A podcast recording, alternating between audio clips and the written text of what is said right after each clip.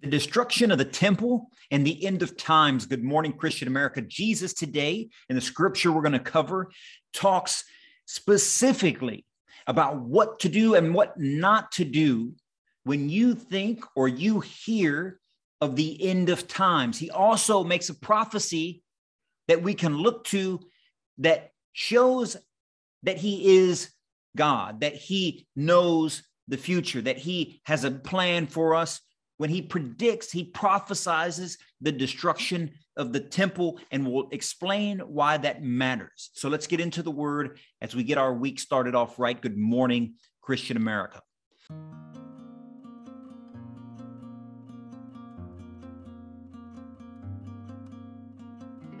And good morning, Christian America. Eddie here is always representing the Christian American revitalization effort, where we seek to revitalize the Christian faith across our nation. If you like what we're trying to do here, if you appreciate this movement, this revitalization of our faith that we are trying to participate in, we ask that you share this video, you subscribe to this video, to this podcast on the YouTube channel, on the Rumble channel, on whatever podcast platform you're watching this. Go to ChristianAmericanTees.com and pick yourself up some Christian American apparel. We have a special discount going on right now on the website. It's 20% off your entire order. It's 20% off your entire order. The rest of the world is dealing with inflation. Prices are rising everywhere food costs more, cars cost more, clothes cost more. We are giving you a discount because we're trying to look out for you. This podcast, this organization, it's for Christian Americans, by Christian Americans, and we're trying to, you know, spread the word of God with a little bit of charity and goodwill and generosity. Uh, take advantage of that. Go to ChristianAmericanTees.com and pick yourself up some Christian American apparel. So, guys, here today, we're going to get into the Gospel of Mark and chapter 13, right at the beginning. Jesus is giving a, a, a private lesson to his most trusted apostles. And we'll get into who they are. Uh, but he's going to, and he's going to prelude this, uh, the, this talk on the end of times with a prediction, a prophecy of the temple. And we're going to discuss afterward why this prophecy matters. And it has to do with the gospel. It has to do with what non believers and atheists tell us or try to tell us and tell the rest of the world about the uh, about whether or not these gospels are true. And this is one of the specific areas of scripture that they try to use not in a good way. They try to twist it uh, but we'll talk about that after we get into the word. So if you grab your bibles turn to the gospel of mark chapter 13 and we're going to start at verse 1. And verse 1 says, As he was making his way out of the temple area, one of his disciples said to him, Look, teacher, what stones, what buildings? And Jesus said to him, Do you see these great buildings? There will not be one stone left upon another that will not be thrown down as he was sitting on the Mount of Olives opposite the temple area, Peter, James, John, and Andrew asked him privately, Tell us, when will this happen? And what sign will there be when all these things are about to come to an end? Jesus began to say to them, See that no one deceives you. Many will come in my name, saying, I am he, and they will deceive many. When you hear of wars and reports of wars, do not be alarmed. Such things must happen, but it will not yet be the end. Nation will rise against nation and kingdom against kingdom. There will be earthquakes from place to place, and there will be famines. These are the beginnings of the labor pains. Okay, so, so friends, we're going to take it from the top because there's, there's a lot here and we could spend hours on it. We only have a few minutes with you. Okay, so first, Jesus is talking about the temple. They, they ask him, they say, Teacher, look at these great buildings, look at these great stones. And then he shocks everyone. He says, Trust me, there won't be a single stone that's not going to be thrown down. It's all going to be destroyed. Why does this passage matter? Well, it matters is because when they when when people try to date the Bible, right? So first things first is that this prophecy was correct. Years after Jesus's death and resurrection, the Romans come and they destroy the temple. Jesus prophesies that destruction with this statement.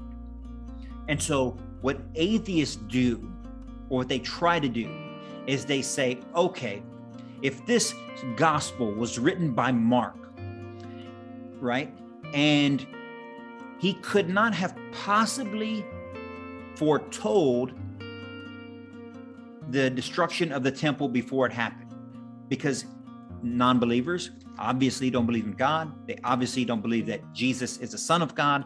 So they obviously wouldn't think that Jesus, the Son of God, would be able to uh, predict the destruction of the temple. So if the destruction of the temple didn't happen until 70 CE or 70, the, the year 70 as we know it, AD, then atheists go, okay, so the Gospel of Mark would have had to be written after the year 70 AD because there's no way he could have predicted the falling of the temple, the destruction of the temple.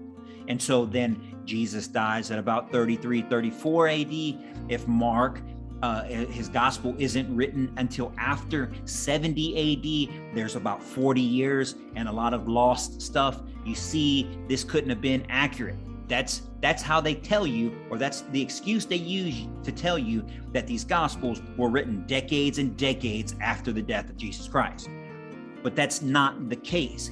If you believe, as we do, that Jesus prophesied the destruction of the temple, because nowhere it would also make sense that if Mark wrote it after the destruction of the temple and then injected it into his gospel as to say, well, Jesus knew about this why why doesn't Mark ever write that in this passage that Jesus correctly prophesied the destruction of the temple or that Jesus was correct because the, the temple was destroyed in 70 AD. He never writes it because when he did write it, the destruction of the temple hadn't happened yet. So that brings the Gospel of Mark much closer to the life of Jesus, thereby giving it more accuracy, right?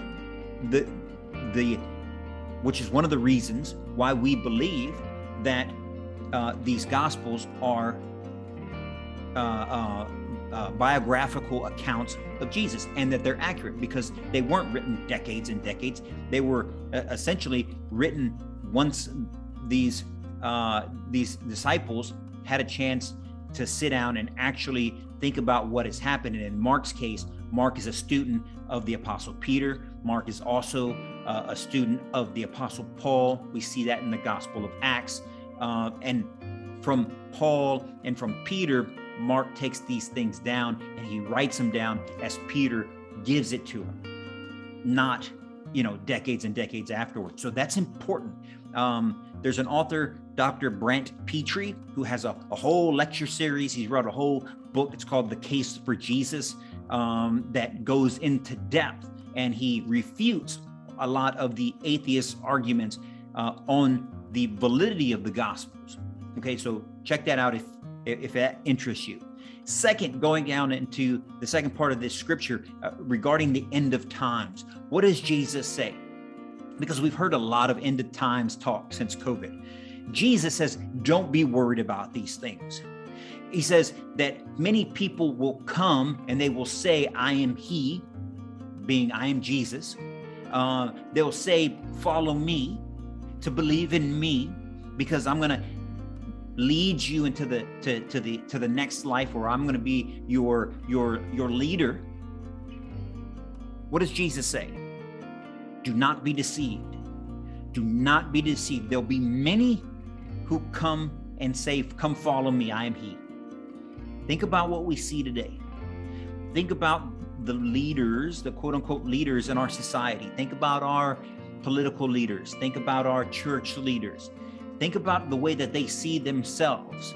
And think about the way that we or other people have reacted to that. There's a lot of individuals who are placing their hope, they're placing their trust in earthly men these days. So much so that they're rioting in the streets, they're fighting on camera, they're uh, yelling at each other on TV, they're all over the place spreading lots of hate and a lots of division on the account of one or two particular people. These people are fallen. These people are sinful. These people, if they're encouraging such behavior, are deceiving you. They're deceiving you into believing that they and they alone have certain answers, that they and they alone can lead you to the promised land. What Jesus tells us as a warning in this passage is not to be deceived. When they come to you with the worst, most dire predictions, the world is going to end. This is the end of times. Follow me. We have the only way out. Don't be deceived. The only person who has the answers for us, the only person who can save us, the only person that we should place our hope and our trust is in Christ Himself. He says, when these things happen, it's just the beginning of birth pain. He uses the the the phrase birth pains. Uh, some translation says like it, it, it says birth pangs, right? So the idea of contractions that happen over and over and they get progressively stronger and stronger.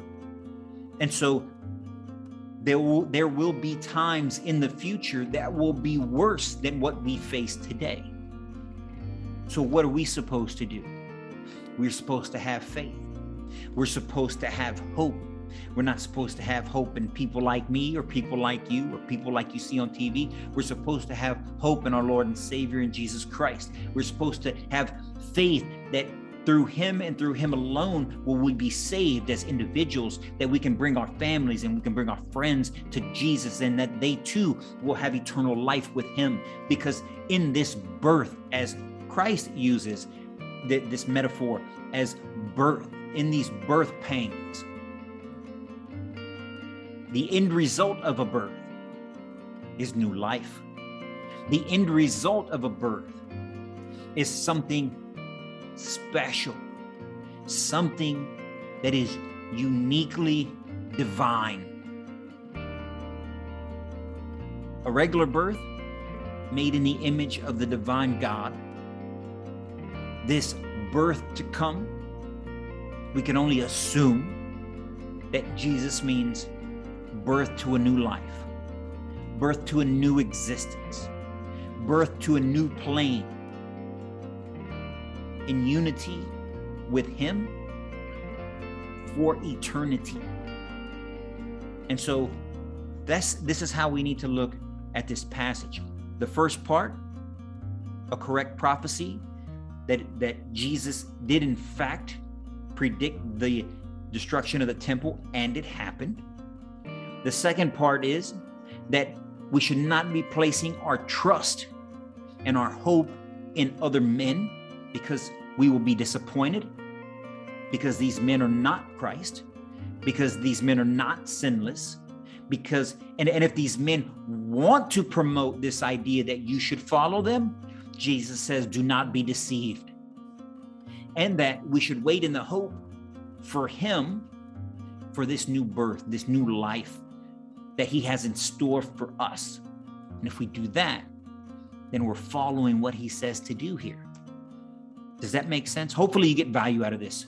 Hopefully, you get value out of this podcast and this community. And if you do, again, we ask it just that you share on your profile, uh, on your social media uh, profile. You subscribe to this YouTube channel. You subscribe to this Rumble channel. You subscribe to this podcast wherever you're listening to it. We as a community can revitalize the Christian faith in our nation. And if we can do that, we can make this place a lot better, a lot more humane, a lot more generous, a lot more kind, uh, and and that would be a good thing, wouldn't you agree? And so, with that, ladies and gentlemen, until Friday, when we come to you again at the end of the week to get your mind ready for the weekend, Until then, you guys stay on fire for Christ. Stay blessed. Good morning, Christian America.